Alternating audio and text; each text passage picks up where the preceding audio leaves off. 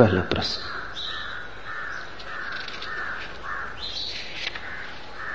जीवन विरोधाभासी है, असंगतियों से भरा है तो फिर तर्क, बुद्धि, व्यवस्था और अनुशासन का मार्ग बुद्ध ने क्यों बताया? प्रश्न जीवन का नहीं है, प्रश्न तुम्हारे मन का है। जीवन को मोक्ष की तरफ़ नहीं जाना जीवन तो मोक्ष है। जीवन नहीं भटका है। जीवन नहीं भूला है। जीवन तो वही है जहाँ होना चाहिए। तुम भटके हो, तुम भूले हो। तुम्हारा मन तर्क की उलझन में है और यात्रा तुम्हारे मन से शुरू होगी। कहाँ जाना है ये सवाल नहीं है। कहाँ से शुरू करना है यही सवाल है। मंजिल की बात बुद्ध ने नहीं की। मंजिल की बात तुम समझ भी कैसे पाओगे? उसका तो स्वाद ही समझा सकेगा। उसमें तो डूबोगे तो ही जान पाओगे। बुद्ध ने मार्ग की बात कही। बुद्ध ने, तुम जहाँ खड़े हो तुम्हारा पहला कदम जहाँ पड़ेगा, उसकी बात कही। इसलिए बुद्ध, बुद्धि, विचार, अनुशासन, व्यवस्था की बात करते नहीं कि उन्हें पता नहीं है कि जीवन कोई व्यवस्था नहीं मानता। जीवन कोई रेल की पटरियों पर दौड़ती हुई गाड़ी नहीं जीवन परम स्वतंत्रता है। जीवन के ऊपर कोई नियम नहीं है, कोई मर्यादा नहीं है। जीवन अमर्याद है। वहाँ ना कुछ शुभ है, ना अशुभ। जीवन में सर्व स्वीकार है। वहाँ अंधेरा भी और उजेला भी एक साथ स्वीकार है। मनुष्य के मन का सवाल है। मनुष्य का मन विरोधाभासी बात को समझ ही नहीं पाता। और जिसको तुम समझ ना पाओगे, उसे तुम जीवन में कैसे उतारोगे? जिसे तुम समझ ना पाओगे, उससे तुम दूर ही रह जाओगे। तो बुद्ध ने वही कहा जो तुम समझ सकते हो। बुद्ध ने सत्य नहीं कहा। बुद्ध ने वही कहा जो तुम समझ सकते हो। फिर जैसे जैसे तुम्हारी समझ बढ़ेगी वैसे वैसे बुद्ध तुमसे वह भी कहेंगे जो तुम नहीं समझ सकते। बुद्ध एक दिन गुजरते हैं एक राह से जंगल की। पतझड़ के दिन सारा वन सूखे पत्तों से भरा है। और आनंद ने बुद्ध से पूछा है कि क्या आपने हमें सब बातें बता दी जो आप जानते क्या आपने अपना पूरा सत्य हमारे सामने स्पष्ट किया बुद्ध ने सूखे पत्तों से अपनी मुट्ठी भर ली और कहा, आनंद, मैंने तुमसे उतना ही कहा है जितने सूखे पत्ते मेरी मुट्ठी में और उतना अन्न कहा छोड़ दिया है जितने सूखे पत्ते इस वन में। वही कहा है जो तुम समझ सको। फिर जैसे तुम्हारी समझ बढ़ेगी वैसे वैसे वो भी कहा जा सकेगा जो पहले समझा नहीं जा सकता था। बुद्ध कदम कदम बढ़े। आहिस्ता आहिस्ता। तुम्हारी सामर्थ्य देखकर बढ़े। बुद्ध ने तुम्हारी बूंद को सागर में डालना चाहा है। ऐसे भी फकीर हुए, जिन्होंने सागर को बूंद में डाल दिया है। पर वो काम बुद्ध ने नहीं किया, उन्होंने बूंद को सागर में डाला है। सागर को बूंद में डालने से बूंद बहुत घबरा जाती है उसके लिए बड़ा बड़ा दिल चाहिए। उसके लिए बड़ी हिम्मत चाहिए। उसके लिए दुस्साहस चाहिए। उसके लिए मरने की तैयारी चाहिए। बुद्ध ने तुम्हें रफ्ता रफ्ता राज़ी किया है। एक एक कदम तुम्हें करीब लाए। इसलिए बुद्ध के विचार में एक अनुशासन है। ऐसा अनुशासन तुम कबीर में ना पाओगे। कबीर उलट बांसी बोलते कबीर तुम्हारी फ़िक्र नहीं करते। कबीर वहाँ से बोलते हैं जहाँ वो स्वयं, जहाँ मेघ घिरे अदृश्य के, और अमृत की वर्षा हो रही है। जहाँ बिनघन परत फुहार, जहाँ मेघ भी नहीं है, और जहाँ अमृत की वर्षा हो रही बेबूझ बोलते हैं तो कबीर को तो वे बहुत थोड़े से लोग समझ पाएँगे, जो उनके साथ खतरा लेने को राज़ी। कबीर ने कहा है, जो घर बारे अपना चले हमारे संग। जिसकी तैयारी हो घर में आग लगा देने की, वो हमारे साथ हो ले। किस घर की बात कर रहे हैं, वो तुम्हारा मन का घर, तुम्हारी बुद्धि की व्यवस्था, तुम्हारा तर्क, तुम्हारी समझ जो उस घर को जलाने को तैयार हो, कबीर कहते हैं, वो हमारे साथ हो ले। बुद्ध कहते हैं, घर को जलाने की भी ज़रूरत नहीं एक एक कदम सही इंच इंच सही धीरे धीरे सही बुद्ध तुम्हें फुसलाते हैं। इसलिए बुद्ध वहीं से शुरू करते हैं जहाँ तुम हो। उन्होंने उतना ही कहा है, जो कोई भी तर्कनिष्ठ व्यक्ति समझने में समर्थ हो जाएगा इसलिए बुद्ध का इतना प्रभाव पड़ा सारे जगत पर। बुद्ध जैसा प्रभाव किसी का भी नहीं पड़ा। अगर दुनिया में मुसलमान हैं तो मोहम्मद के प्रभाव की वजह से कम, मुसलमानों की ज़बरदस्ती की वजह से ज़्यादा। अगर दुनिया में ईसाई हैं तो ईसा के प्रभाव से कम ईसाइयों की व्यापारी कुशलता के कारण ज़्यादा। लेकिन अगर दुनिया में बौद्ध हैं तो सिर्फ़ बुद्ध के कारण। न तो कोई ज़बरदस्ती की गई है किसी को बदलने की, न कोई प्रलोभन दिया गया है। लेकिन बुद्ध की बात मौजू पड़ी, जिसके पास भी थोड़ी समझ थी, उसको भी बुद्ध में रस आया। थोड़ा सोचो। बुद्ध ईश्वर की बात नहीं करते। क्योंकि जो भी सोच विचार करता है, उसे ईश्वर की बात में संदेह पैदा होता है। बुद्ध ने वो बात ही नहीं की। छोड़ो। उसको अनिवार्य न माना।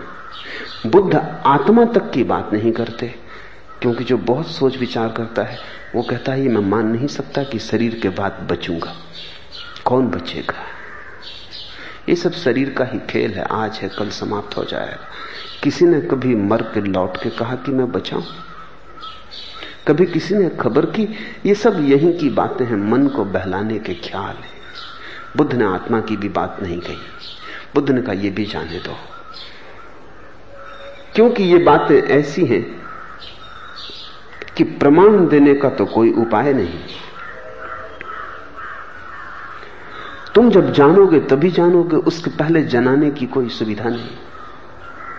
और अगर तुम तर्कनिष्ठ हो, बहुत विचारशील हो तो तुम मानने को राज़ी ना होगे। और बुद्ध कहते हैं, कोई ऐसी बात तुमसे कहना जिसे तुम इंकार करो, तुम्हारे मार्ग पर बाधा बन जाएगी। वो इंकार ही तुम्हारे लिए रोक लेगा।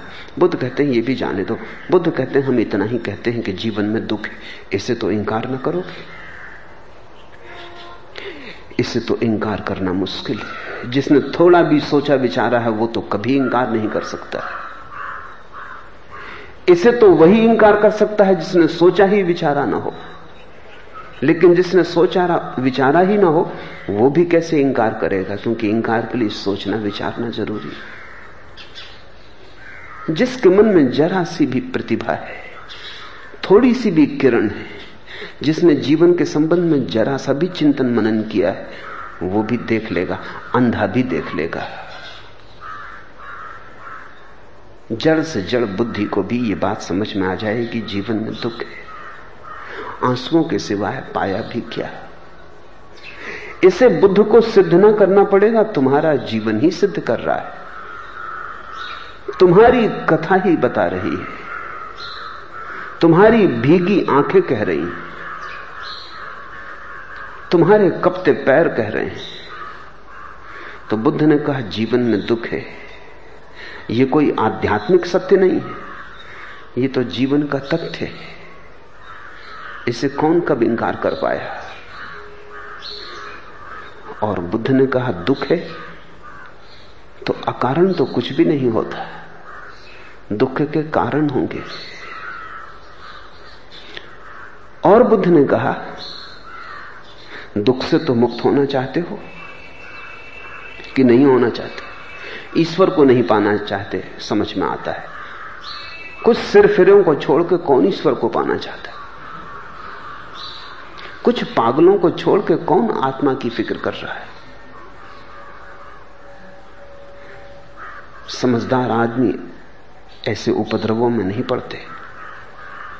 ऐसी झंझटें मोल नहीं लेते, ज़िंदगी की झंझटें काफ़ी हैं। अब आत्मा और परमात्मा और मोक्ष, इन उलझनों में कौन पड़े? बुद्ध ने ये बातें ही नहीं कही। तुम इंकार कर सको, ऐसी बात बुद्ध ने कही ही नहीं। इसका उन्होंने बड़ा संयम रखा। उन जैसा संयमी बोलने वाला नहीं हुआ है। उन्होंने एक शब्द न कहा जिसमें तुम कह सको, नहीं उन्होंने तुम्हें नास्तिक होने की सुविधा न दी। इसे थोड़ा समझना। लोगों ने बुद्ध को नास्तिक कहा है और मैं तुमसे कहता हूँ कि बुद्ध अकेले आदमी है पृथ्वी पर जिन्होंने तुम्हें नास्तिक होने की सुविधा नहीं थी जिन्होंने तुमसे कहा ईश्वर है, उन्होंने तुम्हें इंकार करने को मजबूर करवा दिया। कहाँ है ईश्वर? जिन्होंने तुमसे कहा आत्मा है, उन्होंने तुम्हारे भीतर संदेह पैदा किया। बुद्ध ने वही कहा जिस पर तुम संदेह न कर सकोगे। बुद्ध ने आस्तिकता दी। हाँ ही कहने की सुविधा छोड़ी ना का उपाय ना रखा। बुद्ध बड़े कुशल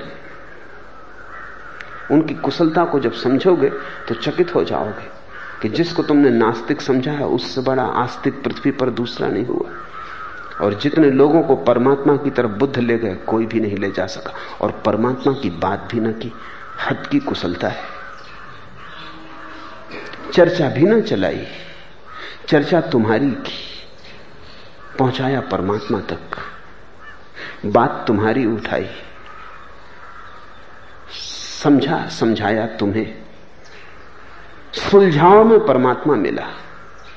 सुलझाया तुम्हें सुलझाओ में परमात्मा मिला। दुख काटा तुम्हारा, जो शेष बचा वही आनंद है। बंधन दिखाए, मोक्ष की बात ना उठाई। कारागृह में जो बंद है जन्मों जन्मों से, उससे मोक्ष की बात करके क्यों? क्यों उसे शर्मिंदा करते हो? और जो कारागृह में बहुत दिनों तक बंद रह गया है, उसे मोक्ष का ख्याल भी नहीं रहा उसे अपने पंख भी भूल गए। आज तुम उसे अचानक आकाश में छोड़ भी दो तो उड़ भी ना सकेगा, क्योंकि उड़ने के लिए पहले उड़ने का भरोसा चाहिए। तड़फड़ा के गिर जाएगा। तुमने कभी देखा? तोते को बहुत दिन तक रख लो पिंजड़े में। फिर किसी दिन खुला द्वार पाके भाग भी जाए तो उड़ नहीं पाता। पंख वही है। उड़ने का भरोसा खो गया। हिम्मत खो गई।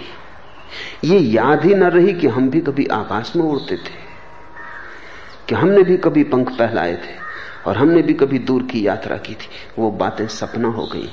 आज पक्का नहीं रहा। ऐसा हुआ था कि सिर्फ़ सपने में देखा है। वो बातें अफवाह जैसी हो गई। और इतने दिन तक कारागृह में रहने के बाद कारागृह की आदत हो जाती। तो तोता तो थोड़े ही दिन रहा है। तुम तो जन्मों जन्म रहे हो। बुद्ध ने कहा, तुमसे मोक्ष की बात करके तुम्हें शर्मिंदा करे? तुमसे मोक्ष की बात करके तुम्हें इंकार करने को मजबूर करे? क्योंकि ध्यान रखना, जो व्यक्ति बहुत दिन कारागृह में रह गया है, वो ये कहना शुरू कर देता है कि कहीं कोई मुक्ति है ही नहीं। ये उसकी आत्मरक्षा है। वो ये कह रहा है कि अगर मोक्ष है तो फिर मैं यहाँ कर क्या कर रहा हूँ? मैं नपुंसक यहाँ क्यों पड़ा हूँ?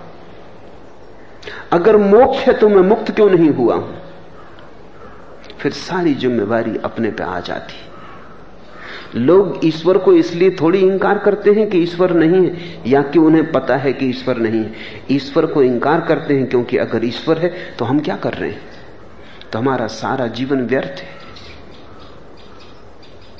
लोग मोक्ष को इसलिए इंकार करते हैं कि अगर मोक्ष है तो हम तो केवल अपने बंधनों का ही इंतज़ाम किए चले जा रहे हैं। तो हम मूड हैं। अगर मोक्ष है तो जिनको तुम सांसारिक रूप से समझदार कहते हो, उनसे ज़्यादा मूढ़ कोई भी नहीं। तो आदमी को अपनी रक्षा तो करनी पड़ती। सबसे अच्छी रक्षा का उपाय है कि तुम कह दो, कहाँ है आकाश? कहाँ है मोक्ष? हम भी उड़ना जानते हैं, मगर आकाश ही नहीं। हम भी परमात्मा को पा लेते हैं। कोई बुद्धों ने ही पाया, ऐसा नहीं। हम कुछ कमज़ोर नहीं है। हम में भी बल है। हमने भी पा लिया होता, लेकिन हो तभी ना। है ही नहीं। ऐसा कह के तुम अपनी आत्मरक्षा कर लेते हो। तब तुम अपने कारागृह को घर समझ लेते हो। जिस कारागृह में बहुत दिन रहे हो, उसे कारागृह कहने की हिम्मत भी जुटानी मुश्किल हो जाती, क्योंकि फिर उसमें रहोगे कैसे? अगर ईश्वर है तो संसार में बेचैनी हो जाएगी खड़ी। अगर मोक्ष है तो तुम्हारा घर तुम्हें काटने लगेगा काराग्रह हो जाएगा। तुम्हारे राग, आसक्ति के संबंध जहर मालूम होने लगेंगे। उचित यही है कि तुम कह दो कि नहीं, न कोई मोक्ष है, न कोई परमात्मा है, ये सब जालसाजों की बकवास है। कुछ सिरफिरों की बातचीत है। या कुछ चालबाजों की अटकलबाजियाँ इस तरह तुम अपनी रक्षा कर लेते हो। बुद्ध ने तुम्हें यह मौका ना दिया। बुद्ध ने किसी को नास्तिक होने का मौका ना दिया। बुद्ध के पास नास्तिक आए और आस्तिक हो गए। क्योंकि बुद्ध ने कहा, दुखी हो, इसको कौन इंकार करेगा? इसे तुम कैसे इंकार करोगे? ये तुम्हारे जीवन का सत्य है। और क्या तुम कहीं ऐसा आदमी पा सकते हो जो दुख से मुक्त न होना चाहता हो? मोक्ष ना चाहता हो, लेकिन दुख से मुक्त तो सभी को ही होना चाहते हैं। पीड़ा है बुद्ध ने कहा, कांटा छिदा है। बुद्ध ने कहा, मैं चिकित्सक हूँ, मैं कोई दार्शनिक नहीं।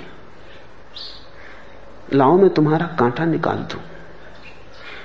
कैसे इंकार करोगे इस आदमी को? यह शिक्षक की घोषणा ही नहीं कर रहा है कि मैं शिक्षक हूँ या गुरु हूँ। ये तो इतना ही कह रहा है, सिर्फ़ एक चिकित्सक हूँ। और इस आदमी को देख के लोगों को भरोसा आया, क्योंकि इस आदमी के जीवन में दुख का कोई कांटा नहीं है। इस आदमी के जीवन में ऐसी परम शांति है, ऐसी विश्रांति है। सब लहरें खो गई हैं पीड़ा की। एक अपूर्व उत्सव। नित नूतन प्रतिपल नया। अभी अभी ताज़ा और जन्मा इस आदमी के पास अनुभव होता है। इस आदमी के पास एक हवा है। जिस हवा में आके ये दो बातें कर रहा है। अपनी हवा से खबर दे रहा है कि आनंद संभव है। और तुम्हारे दुख की तरफ़ इशारा कर रहा है कि तुम दुखी हो। दुख के कारण है। दुख के कारण को मिटाने का उपाय है। तो बुद्ध का सारा चिंतन दुख पर खड़ा है। दुख है, दुख के कारण है, दुख के कारण को मिटाने के साधन है और दुख से मुक्त होने की संभावना है। इस संभावना का वे स्वयं प्रतीक है। जिस स्वास्थ्य को तुम्हारे भीतर लाना चाहते हैं, उस स्वास्थ्य को वो तुम्हारे सामने मौजूद खड़ा किए तुम बुद्ध से यह ना कह सकोगे कि चिकित्सक पहले अपनी चिकित्सा कर।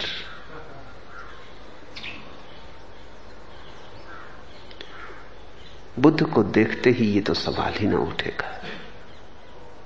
और तुम बुद्ध से यह भी ना कह सकोगे कि मैं दुखी नहीं किस मुँह से कहोगे? और कह के तुम क्या पाओगे? सिर्फ़ गमाओगे इसलिए बुद्ध ने तुम्हें देखकर व्यवस्था दी। और बुद्ध ये जानते हैं कि जिस दिन तुम्हारा दुख न होगा, जिस दिन तुम्हारी पीड़ा गिर जाएगी, तुम्हारी आँख के अंधकार का पर्दा कटेगा, तुम जागोगे। उस दिन तुम देख लोगे मोक्ष है। जो दिखाया जा सकता हो और जो दिखाने के अतिरिक्त और किसी तरह समझाया ना जा सकता हो उसे दिखाना ही चाहिए। उसकी बात करनी खतरनाक है, क्योंकि अक्सर लोग बातों में खो जाते कितने लोग बात के ही धार्मिक है, बातचीत ही करते रहते ईश्वर चर्चा का एक विषय है। अनुभव का एक आयाम नहीं। जीवन को बदलने की एक आग नहीं। सिद्धांतों की राख है। शास्त्रों में लोग उलझे रहते हैं, बाल की खाल निकालते रहते हैं। उससे भी अहंकार को बड़ा रस आता है। बुद्ध ने शास्त्रों को इंकार कर दिया। बुद्ध ने कहा, ये पीछे तुम खोज कर लेना। अभी तो उठो। अभी तो अपने जीवन के दुख को काट लो।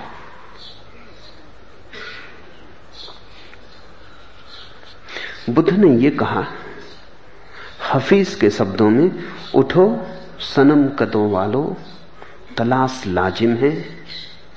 इधर ही लौट पड़ेंगे, अगर खुदा न मिला। उठो, मंदिरों वालों, जो तुम बैठ गए हो मंदिरों और मस्जिदों में। सनम कदे वालों, तलाश लाजिम है। इधर ही लौट पड़ेंगे अगर खुदा ना मिला। थोड़ा दुख को मिटाने की कोशिश कर लो। अगर न मिटा तो ये दुख तो है ही, फिर लौट पड़ेंगे। थोड़ा कारागृह के बाहर आओ, घबराओ मत। अगर खुला आकाश न मिला, इधर ही लौट पड़ेंगे। बुद्ध ने जिज्ञासा दी, आस्था नहीं। बुद्ध ने इंक्वायरी दी, अन्वेषण दिया। आस्था नहीं। बुद्ध ने इतना ही कहा, ऐसे मत बैठे रहो। ऐसे बैठे तो कुछ ना होगा, बैठे बैठे तो कुछ ना होगा। खोज लाजिम है। तुम दुखी हो क्योंकि तुमने जीवन की सारी संभावनाएँ नहीं खोजी। तुम दुखी हो क्योंकि तुमने जन्म के साथ ही समझ लिया कि जीवन मिल गया। जन्म के साथ तो केवल संभावना मिलती है जीवन की। जीवन नहीं मिलता। जन्म के बाद जीवन खोजना पड़ता है। जो खोजता है उसे मिलता है। और जन्म के बाद जो बैठा बैठा सोचता है कि मिल गया जीवन, यही जीवन है, पैदा हो गए, यही जीवन है, वो चूक जाता है। तो बुद्ध ने यह नहीं कहा कि मैं तुमसे कहता हूँ कि ये मोक्ष ये स्वातंत्र, ये आकाश, ये परमात्मा मिल ही जाएगा। ये मैं तुमसे नहीं कहता। मैं इतना ही कहता हूँ, उठो सनम कदे वालो तलाश लाजिम है, खोज ज़रूरी है। इधर ही लौट पड़ेंगे अगर खुदा न मिला। और घबराहट क्या है? ये घर तो फिर भी रहेगा। तुम्हारे मन की धारणाओं में फिर लौट आना।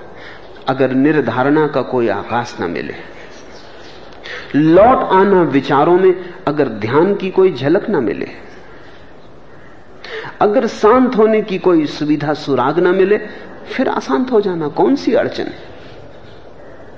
अशांत होकर बहुत दिन देख लिया है। अशांति से कोई शांति तो मिली नहीं। बुद्ध कहते हैं, मैं भी तुम्हें एक झरोखे की खबर देता हूँ। थोड़ा इधर भी झाँक लो, तलाश लाजिम है। बुद्ध ने खोज दी। श्रद्धा नहीं। इसे थोड़ा समझो। बुद्ध ने तुम्हें तुम्हारे जीवन पर संदेह दिया। परमात्मा के जीवन पर श्रद्धा नहीं। ये दोनों एक ही बात है। अपने पर संदेह हो जाए तो परमात्मा पर श्रद्धा आ ही जाती। परमात्मा पर श्रद्धा आ जाए तो अपने पर संदेह हो ही जाता है। तुम्हें अगर अपने अहंकार पर बहुत भरोसा है तो परमात्मा पर श्रद्धा ना होगी। तुम अगर अपने को बहुत समझदार समझ बैठे हो तो फिर तुम्हें किसी मोक्ष, किसी आत्मा में भरोसा नहीं आ सकता। तुमने फिर अपने ज्ञान को आखिरी सीमा समझ ली, फिर विस्तार की जगह और सुविधा न रही। और ज़्यादा जानने को तुम मान ही नहीं सकते, क्योंकि तुम ये नहीं मान सकते कि ऐसा भी कुछ है जो तुम नहीं जानते हो। जिसने अपने पर ऐसा अंधा भरोसा कर लिया, वही तो परमात्मा पर भरोसा नहीं कर पाता। जिसने इस तथाकथित जीवन को जीवन समझ लिया, वही तो महाजीवन की तरफ़ जाने में असमर्थ हो जाता है पंगु हो जाता। तो दो उपाय बुद्ध को छोड़कर बाकी बुद्ध पुरुषों ने परमात्मा की तरफ़ श्रद्धा जगाई। बुद्ध ने तुम्हारे जीवन के प्रति संदेह जगाया। बात वही है किसी ने कहा, गिलास आधा भरा है। किसी ने कहा, गिलास आधा खाली बुद्ध ने कहा, गिलास आधा खाली क्योंकि तुम खाली हो, भरे को तुम अभी समझ ना पाओगे। और आधा गिलास खाली है, ये समझ में आ जाए तो जल्दी ही तुम आधा भरा गिलास है, उसके करीब पहुँचने लगोगे। तुमसे यह कहना कि आधा गिलास भरा है, गलत होगा, क्योंकि तुम खाली में जी रहे हो। नकार का तुम्हें पता है, रिक्तता का तुम्हें पता है, पूर्णता का तुम्हें कोई पता नहीं। इसलिए बुद्ध ने शून्य को अपना शास्त्र बना लिया। बुद्ध ने तुम्हें देखा, तुम्हारी बीमारी को देखा, तुम्हारी नब्ज पर निदान किया। इसलिए बुद्ध से ज़्यादा प्रभावी कोई भी नहीं हो सका, क्योंकि मनुष्य के मन में बुद्ध को समझने में कोई अड़चन ना आई। बुद्ध बहुत सीधे साफ़ है। ऐसा नहीं कि ज़िंदगी में जटिलता नहीं, ज़िंदगी बड़ी जटिल है, लेकिन बुद्ध बड़े सीधे साफ़ है। ऐसा समझो कि अगर तुम कबीर से पूछो, या महावीर से पूछो, या कृष्ण से पूछो तो वे बात वहाँ की करते हैं। इतने दूर की कि तुम्हारी आँखों में पास ही नहीं दिखाई पड़ता उतना दूर तुम्हें कैसे दिखाई पड़ेगा? तो एक ही उपाय है, या तो तुम इंकार कर दो, जो कि ज़्यादा ईमानदार है। इसलिए नास्तिक ज़्यादा ईमानदार होते हैं बजाय आस्तिकों के। और या तुम्हें दिखाई नहीं पड़ता, लेकिन तुम स्वीकार कर लो, क्योंकि जब महावीर को दिखाई पड़ता है तो होगा ही। तो तुम भी हाँ में हाँ भरने लगो और तुम कहो कि हाँ, मुझे भी दिखाई पड़ रहा है। इसलिए जिनको तुम आस्तिक कहते हो बेईमान होते। नास्तिक कम से कम सच्चाई तो स्वीकार करता है कि मुझे नहीं दिखाई पड़ रहा। हालाँकि वो कहता गलत ढंग से, वो कहता है ईश्वर नहीं है उसे कहना चाहिए, मुझे दिखाई नहीं पड़ रहा। क्योंकि तुम्हें दिखाई ना पड़ता हो, इसलिए ज़रूरी नहीं है कि ना हो। बहुत सी चीज़ें तुम्हें दिखाई नहीं पड़ती और हैं।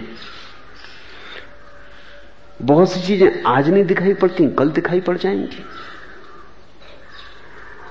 और बहुत सी चीज़ें दिखाई आज पड़ सकती हैं, लेकिन तुम्हारी आँख बंद है। नास्तिक के कहने में गलती हो सकती है, लेकिन ईमानदारी में चूक नहीं। नास्तिक यही कहना चाहता है कि मुझे दिखाई नहीं पड़ता। लेकिन वो कहता है, नहीं, ईश्वर नहीं उसके कहने का ढंग गलत है। बात वो सही ही कहना चाहता है। आस्तिक बड़ी झूठी अवस्था में जीता है। आस्तिक को दिखाई नहीं पड़ता, वो ये भी नहीं कहता कि मुझे दिखाई नहीं पड़ता। वो ये भी नहीं कहता कि ईश्वर नहीं जो नहीं दिखाई पड़ता, उसे स्वीकार कर लेता है किसी और के भरोसे पर। और तब यात्रा बंद हो जाती। क्योंकि जो तुमने जाना नहीं और मान लिया, तुम उसे खोजोगे क्यों? इसलिए बुद्ध ने कहा, तलाश लाजे खोज ज़रूरी है। ईश्वर है या नहीं, ये फ़िक्र छोड़ो। लेकिन ऐसे बैठे बैठे जीवन का ढंग दुखपूर्ण है, निराशा से भरा है। मूर्छित है, जागो। और बुद्ध ने करोड़ों करोड़ों लोगों तक तो परमात्मा तक पहुँचा दिया। इसलिए मैं कहता हूँ, इस सदी में बुद्ध की भाषा बड़ी समसामयिक है कंटेम्पररी है। क्योंकि यह सदी बड़ी ईमानदार सदी है। इतनी ईमानदार सदी पहले कभी हुई नहीं। तुम्हें यह सुनकर थोड़ा परेशानी होगी। तुम थोड़ा चौंकोगे, क्योंकि तुम कहोगे, ये सदी और ईमानदार। सब तरह के बेईमान दिखाई पड़ रहे हैं। लेकिन मैं तुमसे फिर कहता हूँ कि इस सदी से ज़्यादा ईमानदार सदी कभी नहीं हुई। आदमी अब वही मानेगा जो जानेगा। अब तुम ये ना कह सकोगे कि हमारे कहे से मान लो। अब तुम ये ना कह सकोगे कि हम बुज़ुर्ग हैं, और हम बड़े अनुभवी और हमने बाल ऐसे धूप में नहीं पकाए। हम कहते हैं, इसलिए मान लो, अब तुम्हारी इस तरह की बातें कोई भी ना मानेगा। अब तो लोग कहते हैं, नगद स्वीकार करेंगे, उधार नहीं। अब तो हम जानेंगे, तभी स्वीकार करेंगे। ठीक है, तुमने जान लिया होगा, लेकिन तुम्हारा जानना तुम्हारा है, हमारा नहीं। हम भटकेंगे अंधेरे में भला, लेकिन हम उस प्रकाश को न मानेंगे जो हमने देखा नहीं। इसलिए मैं कहता हूँ, ये सदी बड़ी ईमानदार है। ईमानदार होने के कारण नास्तिक है, अधार्मिक है। पुरानी सदियाँ बेईमान थी। लोग उन मंदिरों में झुके, जिनका उन्हें कोई अनुभव न था। उनका झुकना औपचारिक रहा होगा। सर झुक गया होगा, हृदय न झुका होगा। और असली सवाल वही है कि हृदय झुके। उन्होंने ईश्वर को मान के झुक गए होंगे। लेकिन जिस ईश्वर को जाना नहीं है, उसके सामने झुकोगे कैसे? कवायद हो जाएगी। शरीर झुक जाएगा। तुम कैसे झुकोगे? उन्होंने उस झुकने में से भी अकड़ निकाल ली होगी। वो और अहंकारी होकर घर आ गए होंगे कि मैं रोज पूजा करता हूँ, प्रार्थना करता हूँ, रोज माला फेरता हूँ। माला फेरने वालों को तुम जानते ही हो। उन जैसे अहंकारी तुम कहीं ना पाओगे। उनका अहंकार बड़ा धार्मिक अहंकार है। उनके अहंकार पर राम नाम की चदरिया है। उनका अहंकार बड़ा पवित्र मालूम होता है। शुद्ध, नहाया हुआ। पर है तो अहंकार ही। और जहर जितना शुद्ध होता है, उतना ही खतरनाक हो जाता है। नहीं, इस सदी ने साफ़ कर लिया है कि अब हम वही मानेंगे जो हम जानते हैं। ये सदी विज्ञान की है। तथ्य स्वीकार किए जाते हैं, सिद्धांत नहीं। और तथ्य भी अंधी आँखों से स्वीकार नहीं किए जाते। सब तरफ़ से खोजबीन कर ली जाती। जब असिद्ध करने का कोई उपाय नहीं रह जाता, तभी कोई चीज़ स्वीकार की जाती। इसलिए ऐसा घटता है, बटन रसल जैसा व्यक्ति जो नास्तिक है। इसलिए जीसस को श्रद्धा नहीं दे सकता। हालाँकि ईसाई घर में पैदा हुआ है, सारे संस्कार ईसाई के। लेकिन बटन रसल ने किताब लिखी why I am not a Christian मैं ईसाई क्यों नहीं ईसा पर बड़े शक उठाए शक उठाए जा सकते हैं, क्योंकि ईसा की व्यवस्था में कोई तर्क नहीं ईसा कवि है। कहानियाँ कहने में कुशल है। विरोधाभासी है। उनके शब्द पहेलियाँ हैं। हाँ, जो खोज करेगा, वो उन पहेलियों के आखिरी राज को खोल लेगा। लेकिन वो तो बड़ी खोज की बात है, और उस खोज में जीवन लग जाते हैं। लेकिन जो पहेली को सीधा सीधा देखेगा, वो इंकार कर देगा। रसल ने जीसस को इंकार कर दिया, लेकिन रसल ने कहा कि मैं नास्तिक हूँ, मगर बुद्ध को इंकार नहीं कर सकता। बुद्ध को इंकार कैसे करोगे? यही तो मैं कह रहा हूँ। रसल के मन में भी बुद्ध के प्रति वैसी ही श्रद्धा है, जैसे किसी भक्त के मन में हो। इंकार करने की जगह नहीं छोड़ी इस आदमी ने। इस आदमी ने ऐसी बात ही नहीं कही, जो तर्क की कसौटी पर खरी ना उतरती हो। बुद्ध वैज्ञानिक दृष्टा है बुद्ध को इस भांति समझोगे तो तुम्हारे लिए बड़े कारगर हो सकते हालाँकि ध्यान रखना जैसे जैसे गहरे उतरोगे पानी में जैसे जैसे बुद्ध के फुसलावे में आ जाओगे वैसे वैसे तुम पाओगे कि जितना तर्क पहले दिखाई पड़ता था वो पीछे नहीं। मगर तब कौन चिंता करता है? अपना ही अनुभव शुरू हो जाता है। फिर कौन प्रमाण माँगता है? प्रमाण तो हम तभी मांगते हैं जब अपना अनुभव नहीं होता, जब अपना ही अनुभव हो जाता। मैं तुम्हें तर्क देता हूँ, और तर्क से इतना ही तुम्हें राज़ी कर लेता हूँ कि तुम मेरी खिड़की पे आके खड़े हो जाओ, बस। फिर तो खिड़की से खुला आकाश तुम्ही को दिखाई पड़ जाता है। फिर तुम मुझसे नहीं पूछते कि आप प्रमाण दें आकाश के होने का। मैं तुम्हें अब प्रमाण देने का प्रश्न ही नहीं उठता है। न तुम मांगते हो, न मैं देता हूँ।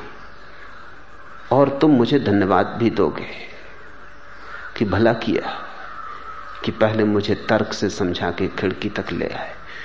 क्योंकि अगर तर्क से न समझाया होता तो मैं खिड़की तक आने को भी राज़ी नहीं होता। मैं एक कदम न चलता। अगर तुमने पहले ही इस आकाश की बात की होती, जो मेरे लिए अनजाना है, अपरिचित है तो मैं हिला ही ना होता अपनी जगह से। तुमने भला किया आकाश की बात ना की, खिड़की की बात की, असीम की बात ना की, सीमा की बात की, तुमने भला किया, आनंद की बात ना की, दुख निरोध की बात की, तुमने भला किया, ध्यान की बात ना की, विचार से मुक्त होने की बात की, तुमने भला किया, श्रद्धा ना मांगी, वो मैं दे ना सकता। तुमने मेरे संदेह का ही उपयोग कर लिया, तुमने कांटे से कांटा निकाल दिया, भला किया। इसलिए बुद्ध के प्रति कृतज्ञता अनुभव होगी। यद्यपि बुद्ध ने तुम्हें धोखा दिया। जीसस तुम्हें इतना धोखा नहीं दे रहे। वो बात वही कह रहे हैं जो है। जैसा आखिर में तुम पाओगे, जीसस ने पहले ही कह दिया।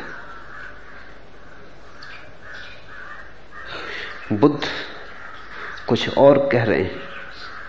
तुम्हें देख के कह रहे हैं। जैसा नहीं है, वैसा कह रहे हैं। लेकिन तुम अनुग्रहित अनुभव करोगे कि कृपा की, करुणा की, कि इतना धोखा दिया, अन्यथा मैं खिड़की पे ना आता।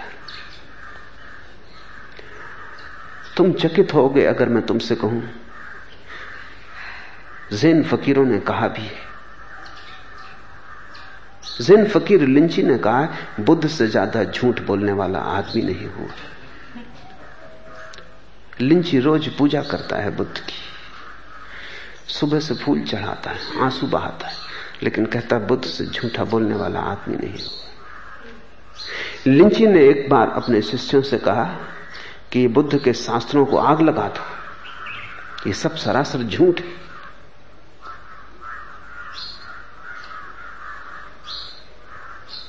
किसी ने पूछा, लेकिन तुम रोज आँसू बहाते हो, रोज सुबह फूल चढ़ाते हो, और हमने तुम्हें घंटों बुद्ध की प्रतिमा के सामने भाव विभोर देखा है। इन दोनों को हम कैसे जोड़ें? ये दोनों बातें बड़ी असंगत है। लिंची ने कहा, उनकी करुणा के कारण वो झूठ बोले।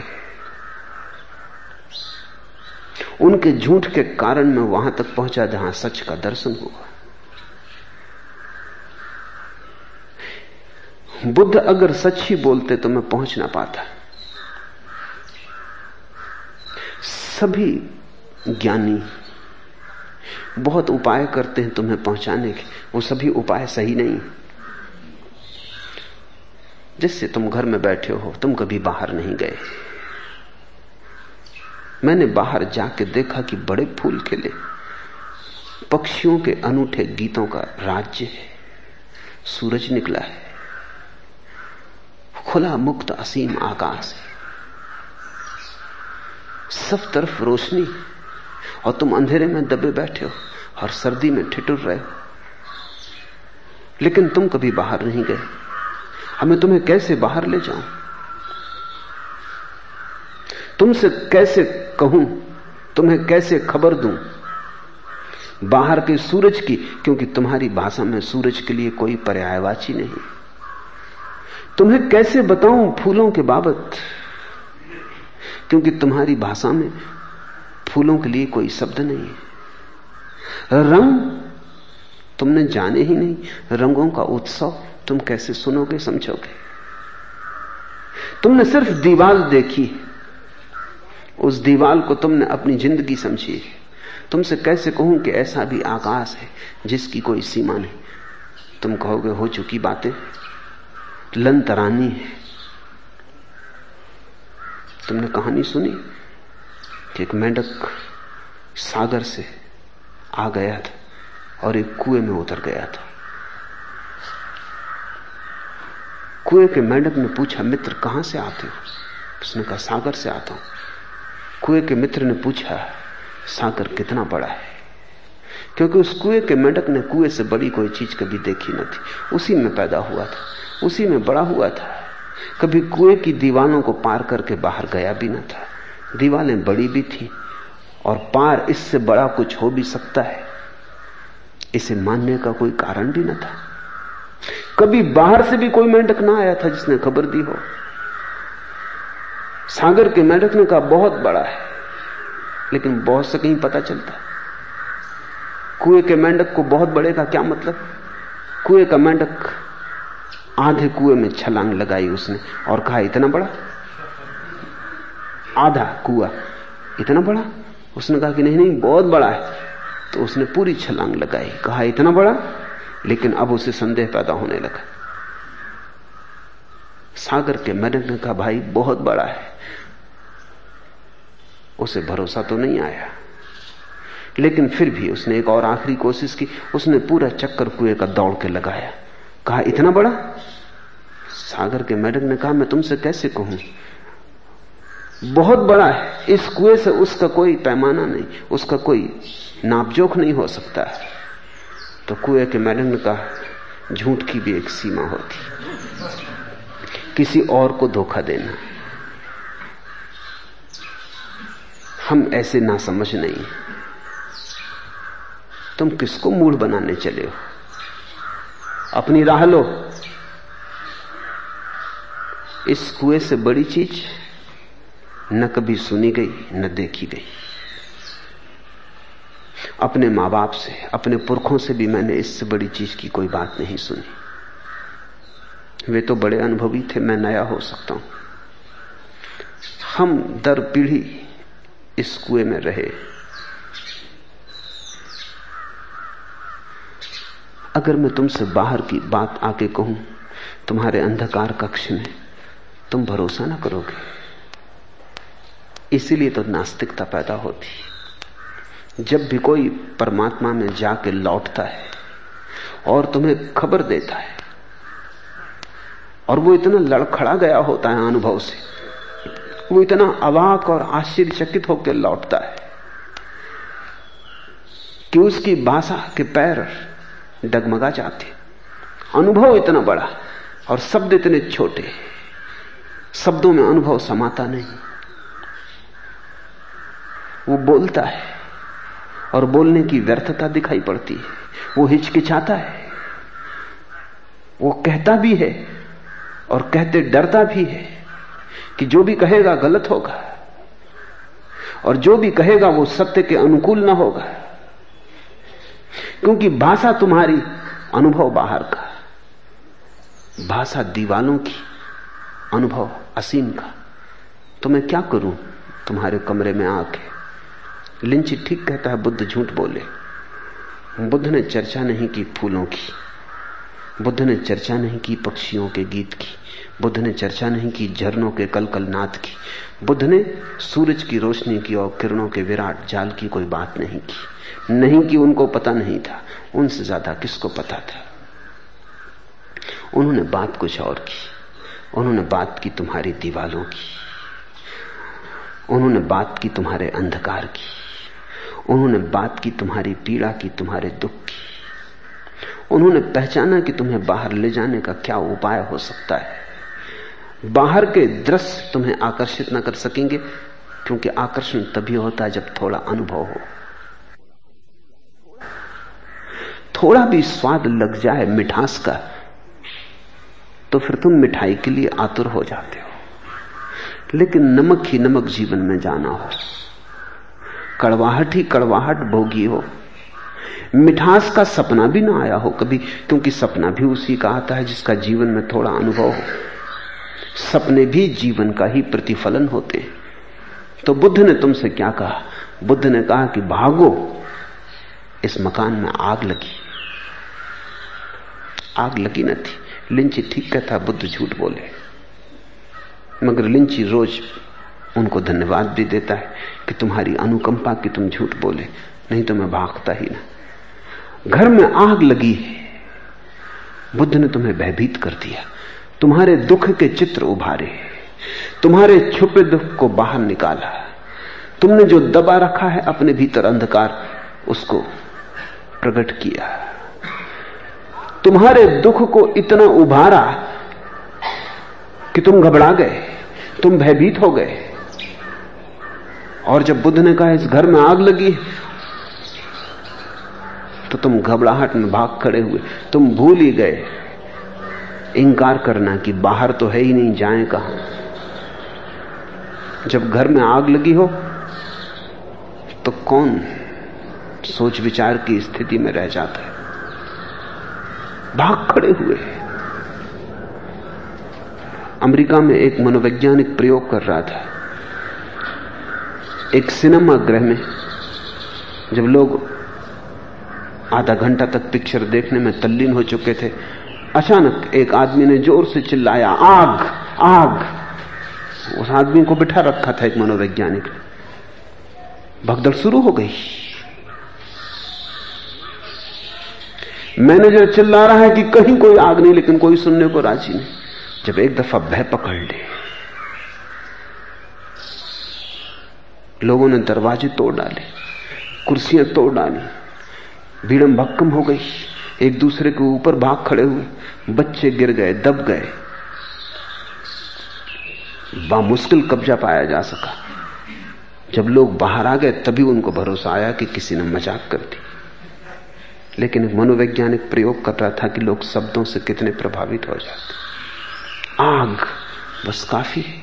फिर तुम ये भी नहीं देखते कि आग है भी, या नहीं? बुद्ध ने तुम्हारे दुख को उभारा। बुद्ध चिल्लाए, आग! तुम भाग खड़े हुए। उसी भाग दौड़ में तुम में से कुछ बाहर निकल गए। लिंची उन्हीं में से है। जो बाहर निकल गया। अब वो कहता, खूब झूठ बोले। कहीं आग न लगी थी। कहीं धुआँ भी ना था, आग तो दूर।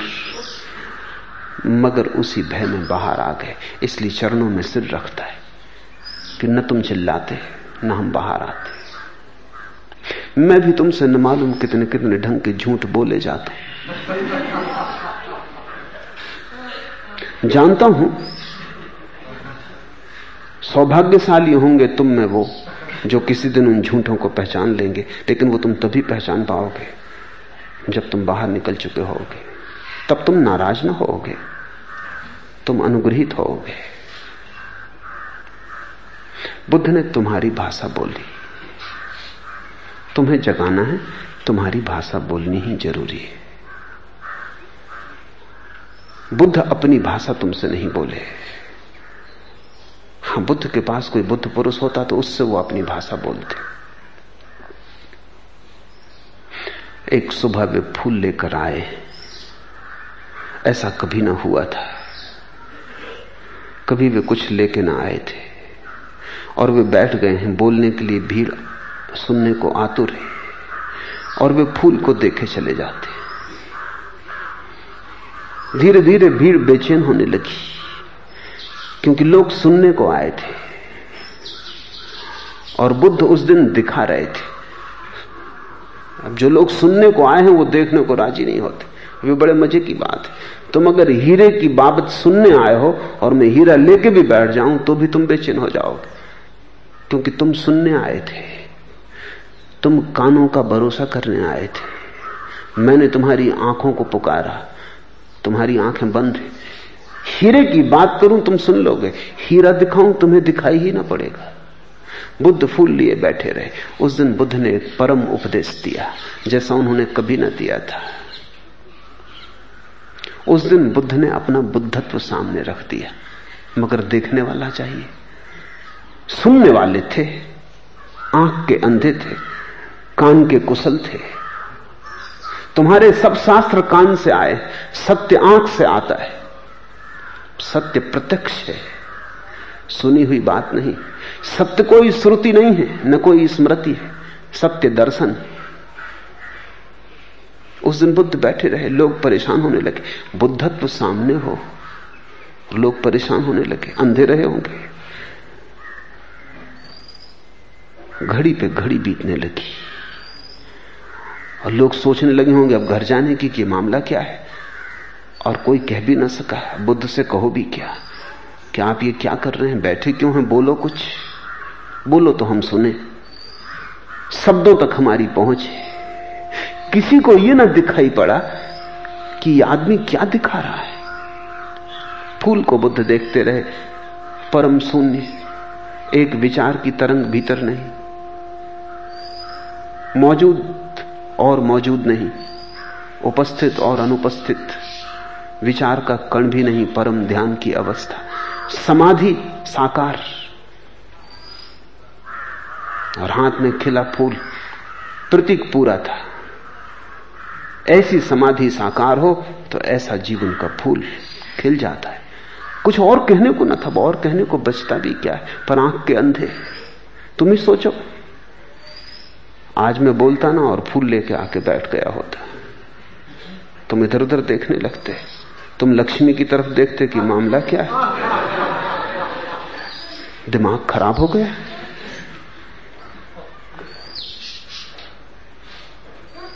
तुम उठने की तैयारी करने लगते। तुम एक दूसरे की तरफ़ देखते कि अब क्या करना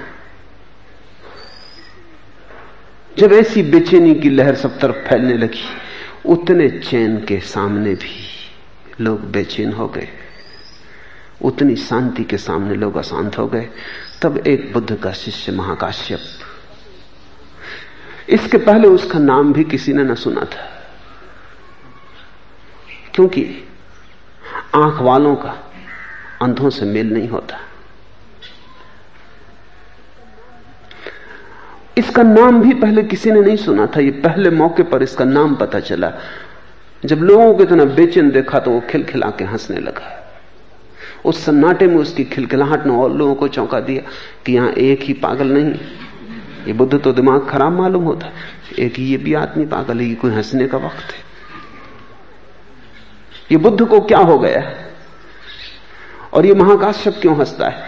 और बुद्ध ने आँख उठाई और महाकाश्यप को इशारा किया और फूल उसे भेंट कर दिया और भीड़ से यह कहा, जो मैं शब्दों से तुम्हें दे सकता था, तुम्हें दिया जो शब्दों से नहीं दिया जा सकता, वो महाकाश्यप को दे दो।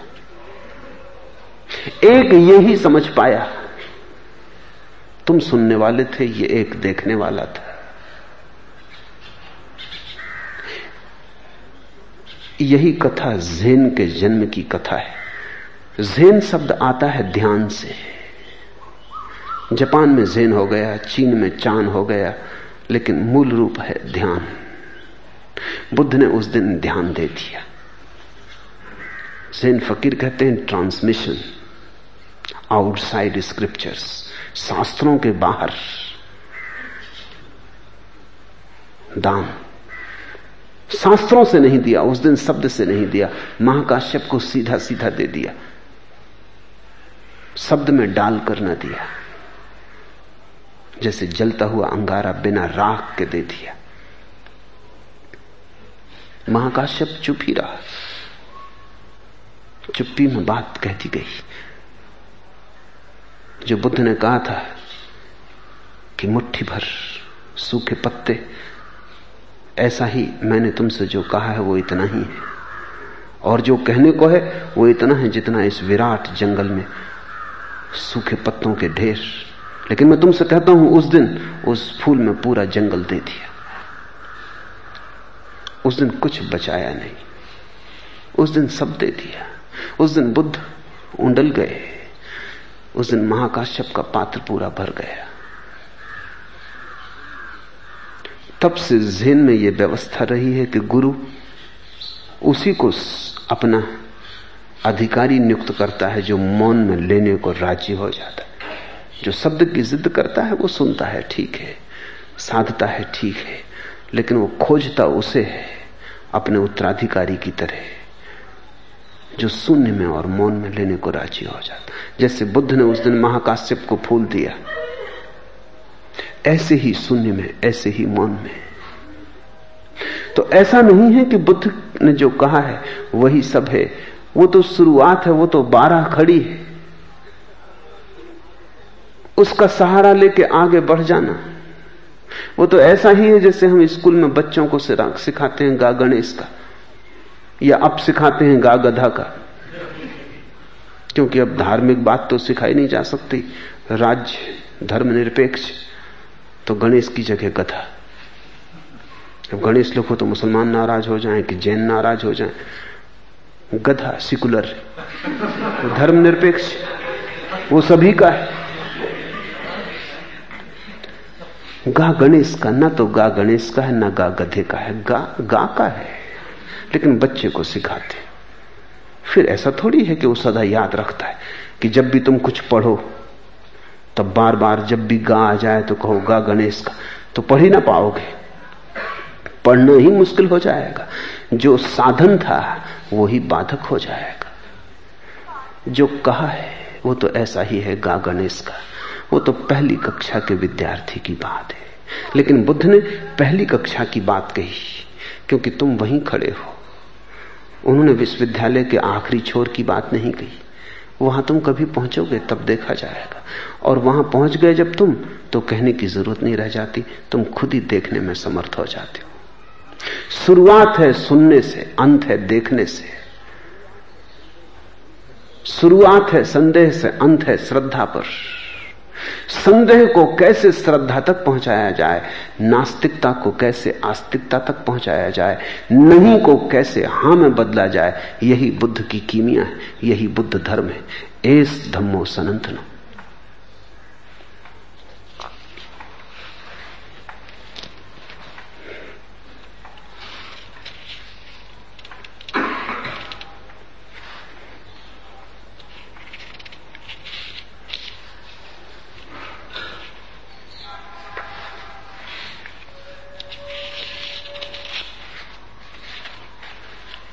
दूसरा प्रश्न। कल आपने कहा कि मोक्ष बुद्धत्व की आकांक्षा भी वासना का ही एक रूप है। और फिर कहा, जब तक बुद्धत्व प्राप्त न हो जाए, तब तक चैन से मत बैठना। इस विरोधाभास को समझाएँ।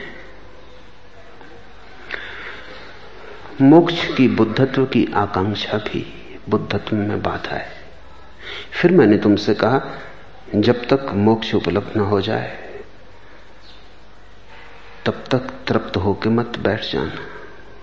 तब तक अभीपसा करना, तब तक आकांक्षा करना। स्वभावता विरोधाभास दिखाई पड़ता है। लेकिन मैं यही कह रहा हूँ कि जब तक आकांक्षा रहितता उपलब्ध न हो जाए, तब तक आकांक्षा रहितता की आकांक्षा करते रहना। ये विरोधाभास दिखाई पड़ता है, क्योंकि मैं दो तलों को जोड़ने की कोशिश कर रहा हूँ। तुम जहाँ हो, उसको, और तुम जहाँ होने चाहिए, उसको जोड़ने की कोशिश कर रहा हूँ। इसलिए विरोधाभास, जैसे कोई बच्चा पैदा हो, अभी जन्मा है, और हमें उसे मौत की खबर देनी हो। यद्यपि जो जन्म गया, वो मरने लगा। लेकिन बच्चे को मृत्यु की बात समझानी बड़ी कठिन हो जाएगी। मृत्यु की बात विरोधाभासी मालूम पड़ेगी। अभी तो जन्म ही हुआ है, और ये मौत की क्या बात है? और जन्म के साथ मौत को कैसे जोड़ो? बच्चे को विरोधाभासी लगेगी, लेकिन विरोधाभासी है नहीं, क्योंकि जन्म के साथ ही मौत की यात्रा शुरू हो गई। जो जन्मा, वो मरने लगा। जितने जल्दी मौत समझाई जा सके उतना ही अच्छा है, ताकि जन्म व्यर्थ न चला जाए। अगर जन्म के साथ ही मौत की समझ आ जाए तो जन्म और मृत्यु के बीच में बुद्धत्व उपलब्ध हो जाता है।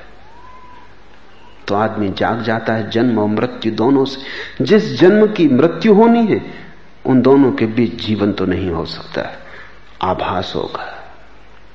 तो जब जन्म की मृत्यु ही हो जानी है तो इस जीवन का क्या भरोसा है? तो फिर हम किसी और जीवन की खोज करें।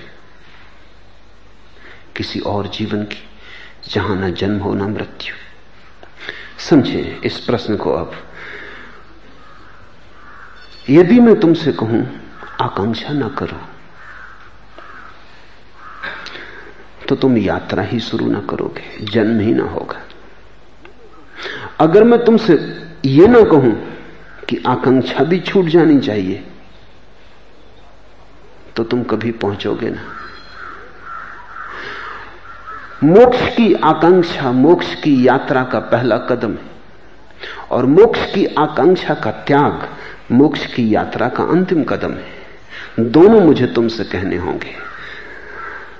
दुनिया में दो तरह के लोग हैं।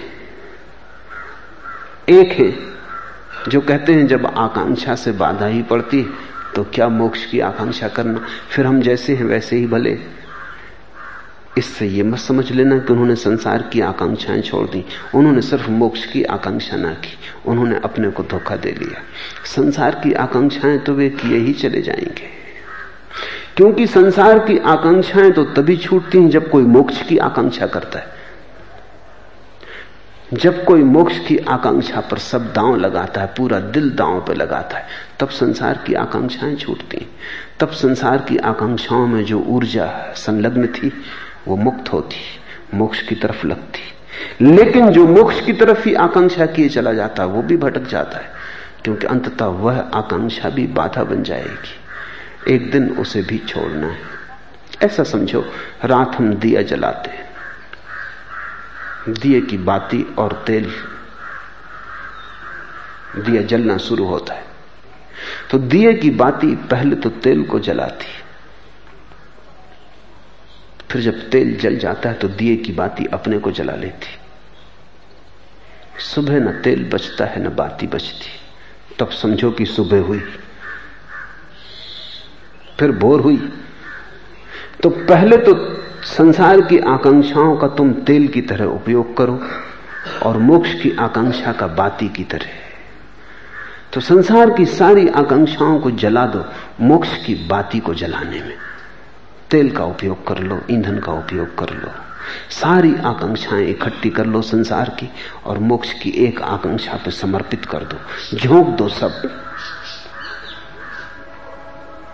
मगर ध्यान रखना, जिस दिन सब तेल चुक जाएगा, उस दिन ये बाती भी जल जानी चाहिए। नहीं तो सुबह ना होगी। ये बाती कहीं बाधा ना बन जाए। तो एक तो सांसारिक लोग हैं। जो कभी मोक्ष की आकांक्षा ही नहीं करते, फिर दूसरे मंदिरों, मस्जिदों में बैठे हुए धार्मिक लोग हैं, जिन्होंने संसार की आकांक्षा छोड़ दी और परमात्मा की आकांक्षा पकड़ ली। अब उस आकांक्षा को नहीं छोड़ पा रहे हैं। ऐसा समझो कि कुछ तो ऐसे लोग हैं जो सीढ़ियों पर पैर ही नहीं रखते ऊपर जाने की यात्रा ही शुरू नहीं होती। और कुछ ऐसे हैं जो सीढ़ियों को पकड़ के बैठ गए सीढ़ियाँ नहीं छोड़ते। जो सीढ़ियों के नीचे रह गया, वो भी ऊपर न पहुँच पाया। और जो सीढ़ियों पर रह गया, वो भी ऊपर न पहुँच पाया। मैं तुमसे कहता हूँ, सीढ़ियाँ पकड़ो भी, छोड़ो भी। मैंने सुना है, एक तीर्थ यात्रियों की ट्रेन हरिद्वार जा रही थी। अमृतसर पे गाड़ी खड़ी थी।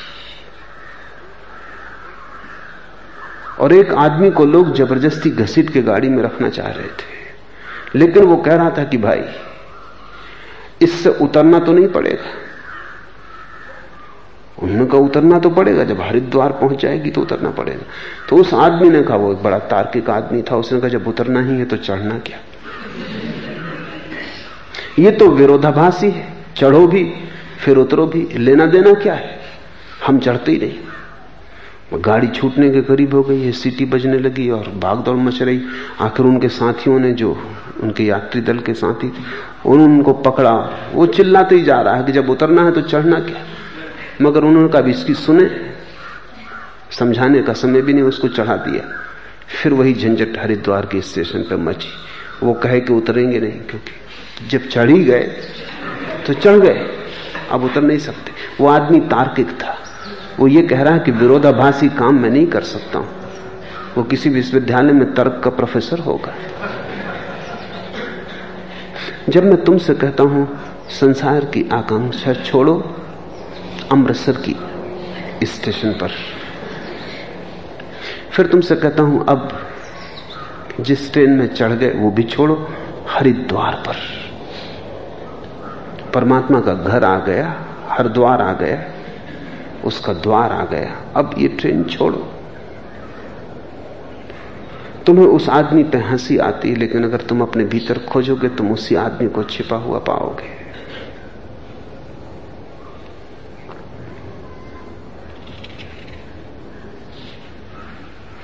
लूटे मज़े उसी ने तेरे इंतज़ार के, जो हद इंतज़ार से आगे निकल गए। विरोधाभास है। लूटे उसी ने मज़े तेरे इंतज़ार के, जो हद इंतज़ार के आगे निकल गए इंतज़ार का मज़ा ही तब है जब इंतज़ार भी न रह जाए। याद तभी पूरी आती है जब याद भी नहीं आती। इसे थोड़ा कठिन होगा समझना। क्योंकि जब तक याद आती है, उसका मतलब अभी याद पूरी आई नहीं। बीच बीच में भूल भूल जाती होगी, तभी तो याद आती है। जिसकी याद पूरी आ गई, उसकी फिर याद आने की जगह कहाँ रही? फिर भूलेंगे कहाँ? याद कैसे आएगी? याद तभी तक आती जब भूलना जारी रहता है। जब भूलना ही मिट गया तो याद कैसी? भूलना मिट जाने के साथ याद भी खो जाती। हद इंतज़ार, अब सीमा पार हो गई। लेकिन तभी याद का मज़ा है जब याद भी नहीं आती। अब एक ही हो गए उससे। अब याद करने के लिए भी फासला और दूरी न रही। किसकी याद करे और कौन करे? किसको पुकारे और कौन पुकारे? जिसे चाह था, जिसकी चाहत थी। वो जो प्रेमी था और जो प्रेसी थी, वो दोनों एक हो गए। अपनी ही कोई कैसे याद करे? लूटे मज़े उसी ने तेरे इंतज़ार के, जो हद इंतज़ार के आगे निकल गया। और धर्म की सारी भाषा विरोधाभासी है, होगी ही, क्योंकि धर्म यात्रा का प्रारंभ भी है और अंत भी। वो जन्म भी है और मृत्यु भी। और वो दोनों के पार भी है। इसलिए जल्दी विरोधाभासों में मत उलझ जाना और उनको हल करने की कोशिश मत करना, समझने की कोशिश करना। तब तुम पाओगे दोनों की ज़रूरत है। जो सीढ़ी चढ़ाती है, वही रोक भी लेती है। अगर तुमने बहुत विरोधाभास देखे तो तुम मुश्किल में पड़ोगे। क्योंकि तुम एक तो कर लोगे, फिर दूसरा करने में अटकोगे। तुमने अगर यह कहा, तुमने अगर ये सुन लिया कि परमात्मा याद करने से मिलता है और तुम याद ही करते रहे। और तुम कभी हद इंतज़ार के आगे ना गए। तो कभी परमात्मा ना मिलेगा। राम राम जपते रहोगे, तोता रटंत रहेगी। कंठ में रहेगा, हृदय तक न जाएगा। क्योंकि जो हृदय में चला गया, उसकी कहीं याद करनी पड़ती। याद होती रहती, करनी नहीं पड़ती। होती रहती, कहना भी ठीक नहीं। क्योंकि दो याद के बीच भी खाली जगह कहाँ? सातत्य बना रहता। तब हद इंसार। और ऐसी घड़ी जब घटती है तो ऐसा नहीं है कि जब तुम विरोधाभास की सीमा के पार निकलते हो, और जब तुम पैराडॉक्स और विरोधाभास का अतिक्रमण करते हो तो ऐसा नहीं है कि तुम ही परमानंद को उपलब्ध होते हो। तुम्हारे साथ सारा अस्तित्व उत्सव मनाता है। क्योंकि तुम्हारे साथ सारा अस्तित्व भी अतिक्रमण करता है। एक सीमा और पार हुई। जब अपने नफ्स पर इंसान फतेह पाता है, जो गीत गाती है फितरत किसी को क्या मालूम? जो गीत गाती है फितरत किसी को क्या मालूम? जब सारी प्रकृति गीत गाती है, जब सारा अस्तित्व तुम्हारे उत्सव में सम्मिलित हो जाता है। क्योंकि तुम अलग थलग नहीं हो। तुमने अस्तित्व ने कुछ दांव पर लगाया है। तुम अस्तित्व के दांव हो, पांसे हो। परमात्मा ने तुम्हारे ऊपर बड़ा दांव लगाया है और बड़ी आशा रखी जिस दिन तुम उपलब्ध होते हो, तुम ही नहीं नाचते, परमात्मा भी नाचता है। तुम ही अकेले नाचे तो क्या नाच? परमात्मा भी खुश होता है, सारा अस्तित्व खुश होता है। एक फतेह और मिली। एक विजय यात्रा का चरण और पूरा हुआ। जब अपने नफ्स पर इंसान फतेह पाता है, जो गीत गाती है फितरत, किसी को क्या मालूम?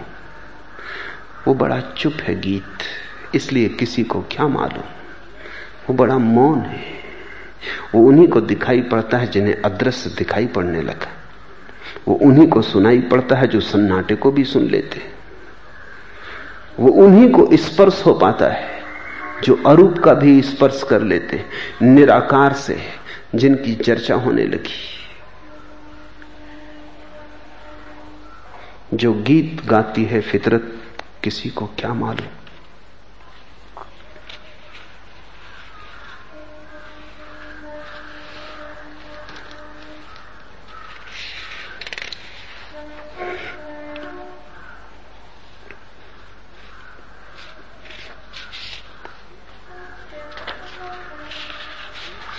तीसरा प्रश्न, आकांक्षा मिटकर अभीपसा बन जाती है। अभीपसा की समाप्ति पर क्या कुछ बचता है, स्पष्ट करें। आकांक्षा यानी संसार की आकांक्षाएँ। आकांक्षा यानी आकांक्षाएँ। एक नहीं, अनेक। संसार अर्थात अनेक। जब आकांक्षा मिटकर अभीपसा बनती, अभा अभीपसा यानी आकांक्षा, आकांक्षाएँ नहीं। एक की आकांक्षा का नाम अभीपसा, अनेक की अभीपसा का नाम आकांक्षा। जब सारी आकांक्षाओं की किरणें इकट्ठी हो जाती, और एक सत्य पर, परमात्मा पर या मोक्ष पर या स्वयं पर, निर्वाण पर, कैवल्य पर केंद्रित हो जाती तो अभीपसा, आकांक्षा और आकांक्षाओं का जाल जब संग्रीभूत हो जाता है तो अभीपसा पैदा होती। किरणें जब इकट्ठी हो जाती तो आग पैदा होती। किरणें अनेक, आग एक।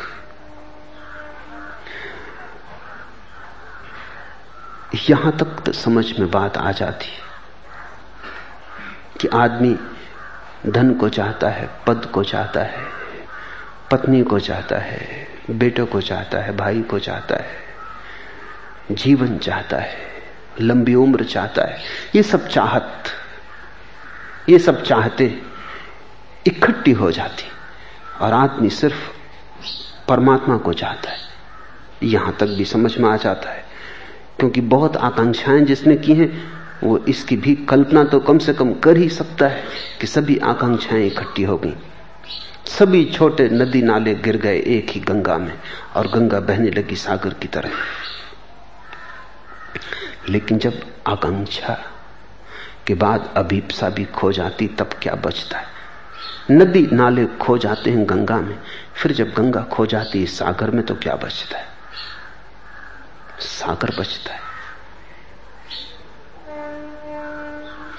गंगा नहीं बचती। अब इसे तुम समझो, पहले तुम्हारी आकांक्षाएँ खो जाएँगी, तुम बचोगे, फिर तुम भी खो जाओगे, परमात्मा बचेगा। जब तक तुम आकांक्षाओं में भटके हुए हो, तब तक तुम तीन तेरह हो, टुकड़े टुकड़े हो। जब तुम्हारी सारी आकांक्षाएँ अभिप्सा बन जाएँगी, तुम एक हो जाओगे, तुम योग को उपलब्ध हो जाओगे, योग यानी जुड़ जाओगे। सांसारिक आदमी खंड खंड एक भीड़ है,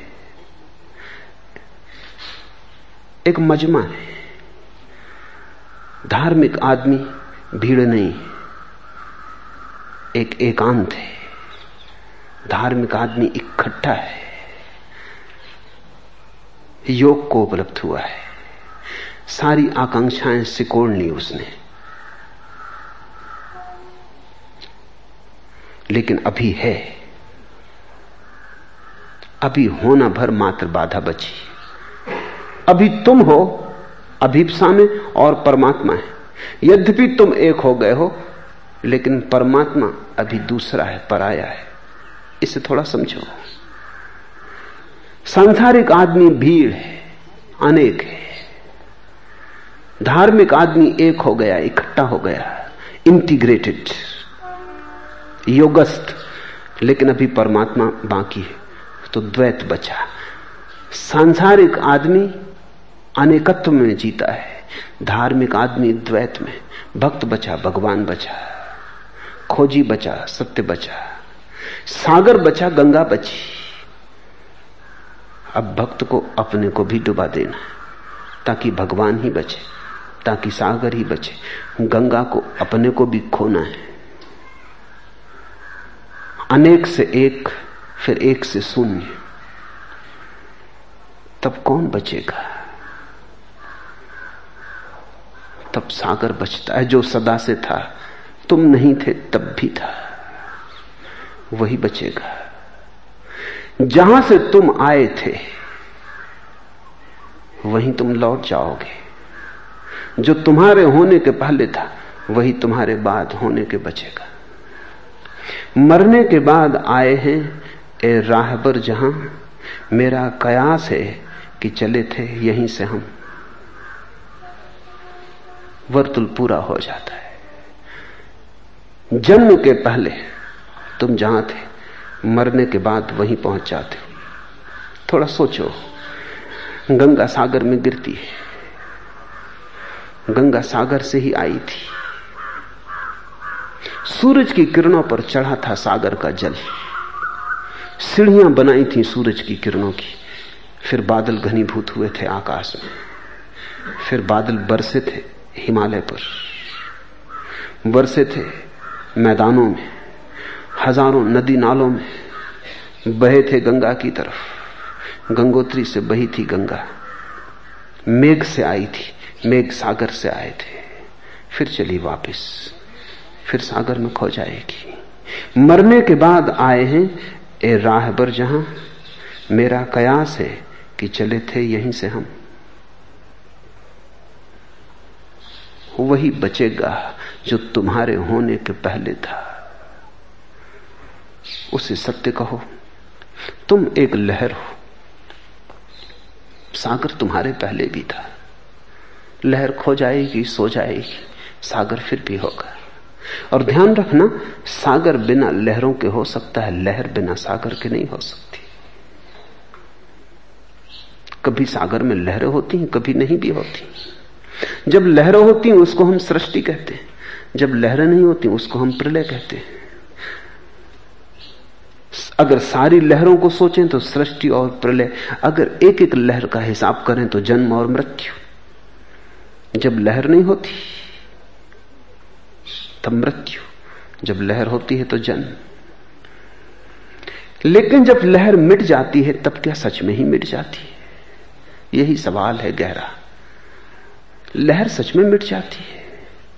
आकार मिटता होगा। जो लहर में था, जो लहर में वस्तुता था, वो तो कैसे मिटेगा? जो था, वो तो नहीं मिटता। वो तो सागर में फिर भी होता है। बड़ा होकर होता है, विराट होकर होता है। तुम रहोगे, तुम जैसे नहीं। तुम रहोगे, बूंद जैसे नहीं। तुम रहोगे, सीमित नहीं। पता ठिकाना न रहेगा, नाम रूप न रहेगा, लेकिन जो भी तुम्हारे भीतर घनीभूत है इस क्षण, वो बचेगा, विराट होकर बचेगा। तुम मिटोगे, लेकिन मिटना मौत नहीं है। तुम मिटोगे, मिटना ही होना है।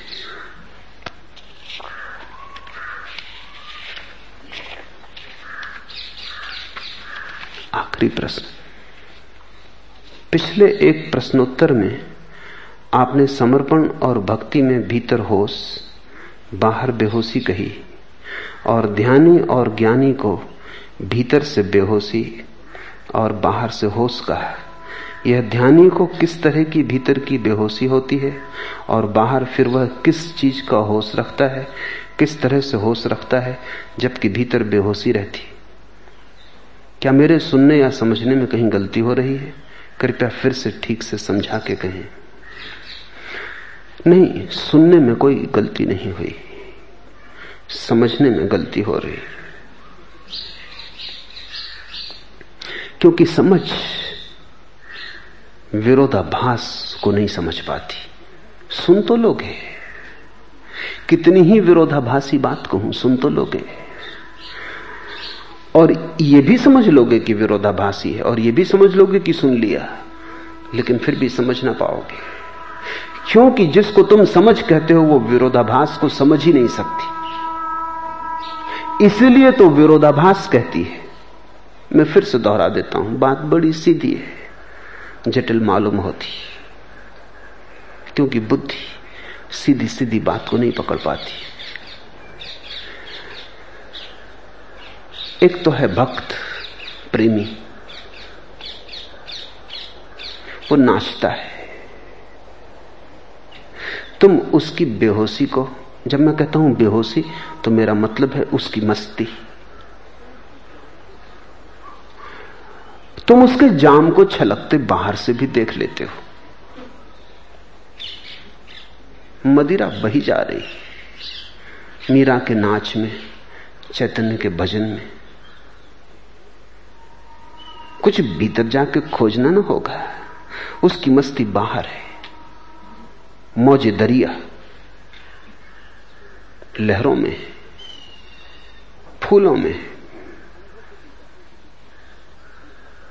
अंधे को भी समझ आ जाएगी। बहरे को भी सुनाई पड़ जाएगी। नाचती हुई है, गीत गाती हुई है।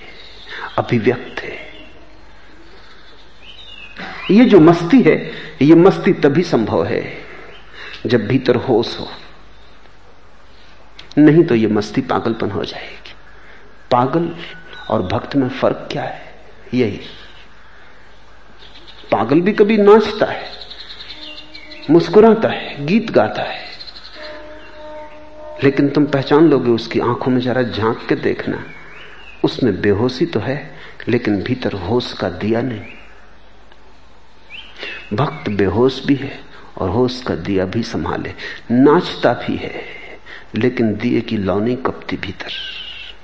बाहर नाच चलता है, भीतर सब ठहरा है, अकम। तभी तो पागल और परमात्मा के दीवाने का फ़र्क है। तो तुम्हें कभी कभी परमात्मा का दीवाना भी पागल लगेगा, क्योंकि पागल और परमात्मा के दीवाने में बाहर तो एक ही जैसी घटना घटती है। और कभी कभी पागल भी तुम्हें परमात्मा का दीवाना लगेगा। लेकिन इसका मतलब यही हुआ कि तुम जरा भीतर न गए, बाहर से ही बाहर लौट आए। बाहर बाहर देख के लौट आए। जरा भीतर उतरो।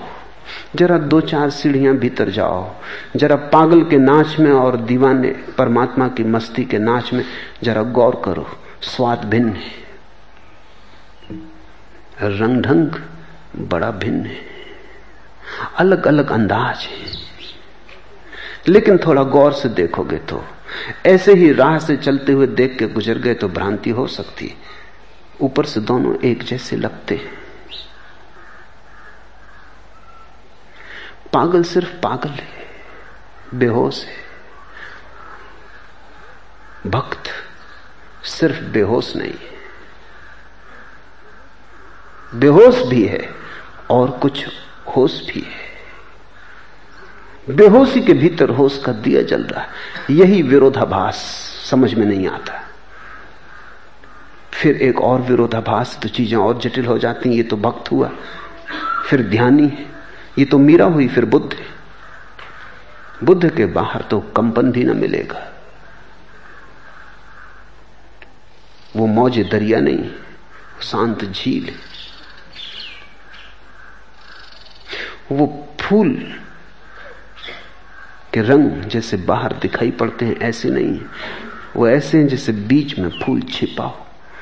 हज़ार हज़ार रंग भीतर दबा के बैठे। स्वर हैं बहुत, लेकिन ऐसे जैसे वीणा में सोए हो, किसी ने छेड़े ना हो। तो बाहर बिल्कुल सन्नाटा है। तुम बुद्ध के बाहर होश पाओगे। मीरा के बाहर तुम मस्ती पाओगे। बुद्ध के बाहर तुम परम होश पाओगे। वहाँ जरा भी कंपन होगा। और जैसे मीरा के बेहोशी में भीतर होश है, ऐसा ही बुद्ध के बाहर के होश में भीतर बेहोशी होगी, क्योंकि दोनों साथ होने ही चाहिए, तभी परिपूर्णता होती। अगर सिर्फ़ बाहर का होश ही हो और भीतर बेहोशी ना हो तो ये तो तुम साधारण त्यागी विरक्त में पालोगे। इसके लिए बुद्ध तक जाने की ज़रूरत नहीं। यही तो बुद्धों में और बुद्धों का अनुसरण करने वालों में फ़र्क है। बुद्ध में और पाखंडी में यही फ़र्क है। मीरा और पागल में जैसे फ़र्क है, बुद्ध और पाखंडी में वैसे फ़र्क है। पाखंडी को देख के अगर ऊपर ऊपर से आ गए तो धोखा हो जाएगा। बगुले को देखा है, खड़ा कैसा बुद्ध जैसा खड़ा रहता इसलिए तो बगुला भगत शब्द हो गया। कैसा भगत मालूम पड़ता है? एक टांग पे खड़ा रहता है। कौन योगी? इतनी देर इस तरह खड़ा रहता है। लेकिन नज़र मछली पे टिकी रहती।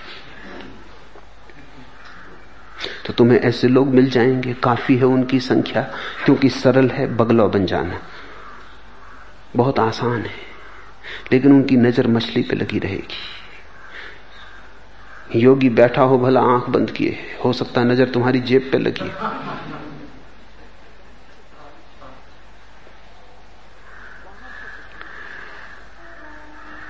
बाहर से तो कोई भी साध ले सकता है आसन, प्राणायाम। नियम, मर्यादा, सवाल है भीतर का। ये निष्कंपता बाहर की तो ही नहीं, अन्यथा सर्कस की है। ये निष्कंपता अगर बाहर ही बाहर है और भीतर कंपन चल रहा है, और भीतर आपाधापी मची है, और भीतर चिंतन और विचार चल रहा है, और वासनाएँ दौड़ रही हैं, और भीतर कोई परमात्मा को पा लेने की मस्ती नहीं बज रही और भीतर कोई गीत की गुनगुन नहीं। भीतर कोई नाच नहीं चल रहा है। ऐसा समझो बुद्ध और मीरा बिल्कुल एक जैसे हैं। फ़र्क इतना ही है कि जो मीरा के बाहर है वो बुद्ध के भीतर है। जो मीरा के भीतर है वो बुद्ध के बाहर है। एक सिक्का सीधा रखा है, एक सिक्का उल्टा रखा है। सिक्के दोनों एक है। जो भीतर जाएगा वही पहचान पाएगा। और इसलिए मैं कहता हूँ कि मुझे दोनों रास्ते स्वीकार हैं। तुम अगर बुद्ध के अनुयायियों से मीरा की बात कहोगे, वो कहोगे, कहेंगे, कहाँ की अज्ञानी स्त्री की बात उठाते? जैनों से जाके कहो, महावीर के अनुयायियों से कहो, मीरा की बात, वो कहेंगे कि आसक्ति, राग, कृष्ण का भी हुआ तो क्या? मोह। कहीं बुद्ध पुरुष नाचते ये तो सांसारिकों की बात है। और कहीं बुद्ध पुरुष ऐसा रोते याद करते ऐसा इंतज़ार करते कहीं बुद्ध पुरुष ऐसा कहते हैं कि से सजा के रखिए, तुम कब आओगे?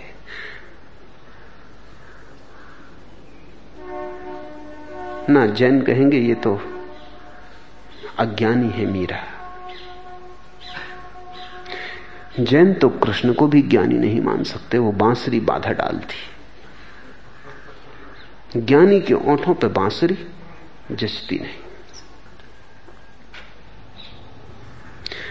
करके देख लो कोशिश, किसी जैन मंदिर में जाके महावीर के मुँह पे बांसुरी रखा वो पुलिस में रिपोर्ट कर देंगे तुम्हारी कि तुमने हमारे भगवान बिगाड़ दिए।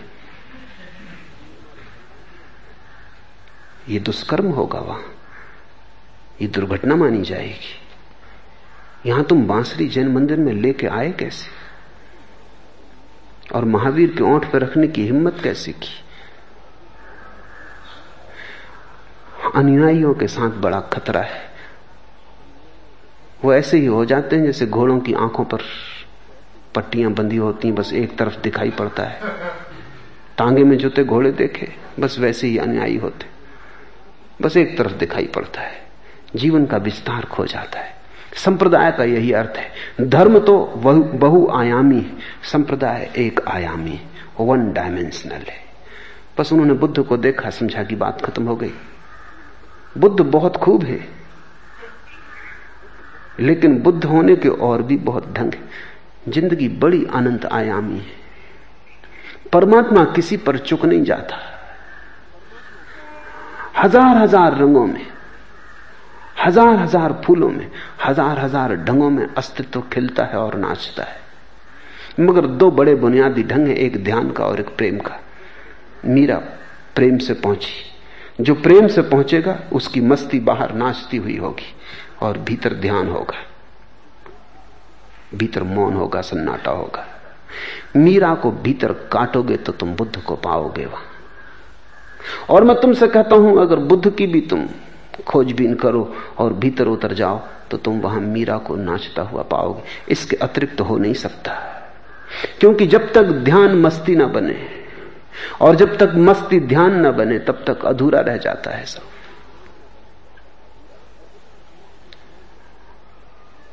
इसलिए कभी यह मत सोचना कि जिस ढंग से तुमने पाया, वही एक ढंग है। और कभी दूसरे के ढंग को नकार से मत देखना। और कभी दूसरे के ढंग को निंदा से मत देखना, क्योंकि वो अहंकार की चालबाजियाँ हैं। सदा ध्यान रखना, हज़ार हज़ार ढंग से पाया जा सकता है। बहुत हैं रास्ते उसके। बहुत हैं द्वार उसके मंदिर के। तुम जिस द्वार से आए भला, और भी द्वार हैं। और दो प्रमुख द्वार हैं। होने ही चाहिए, क्योंकि स्त्री और पुरुष दो व्यक्तित्व के मूल ढंग है। स्त्री यानी प्रेम, पुरुष यानी ध्यान। पुरुष अकेला होकर उसे पाता है। स्त्री उसके साथ होकर उसे पाती है। पुरुष सब भांति अपने को शून्य करके उसे पाता है। स्त्री सब भांति अपने को उससे भर के पाती है। मगर जब मैं स्त्री और पुरुष कह रहा हूँ तो मेरा मतलब शारीरिक नहीं है। बहुत पुरुष हैं, जिनके पास प्रेम का हृदय है, वो प्रेम से ही पाएँगे। बहुत स्त्रियाँ हैं, जिनके पास ध्यान की क्षमता है, वो ध्यान से पाएँगी। मगर ये बात तुम सदा ही ध्यान रखना। कि जो तुम बाहर पाओगे, उससे विपरीत तुम भीतर पाओगे। क्योंकि विपरीत से जुड़ के ही सत्य निर्मित होता है। सत्य विरोधाभासी है। सत्य पैराडॉक्स है।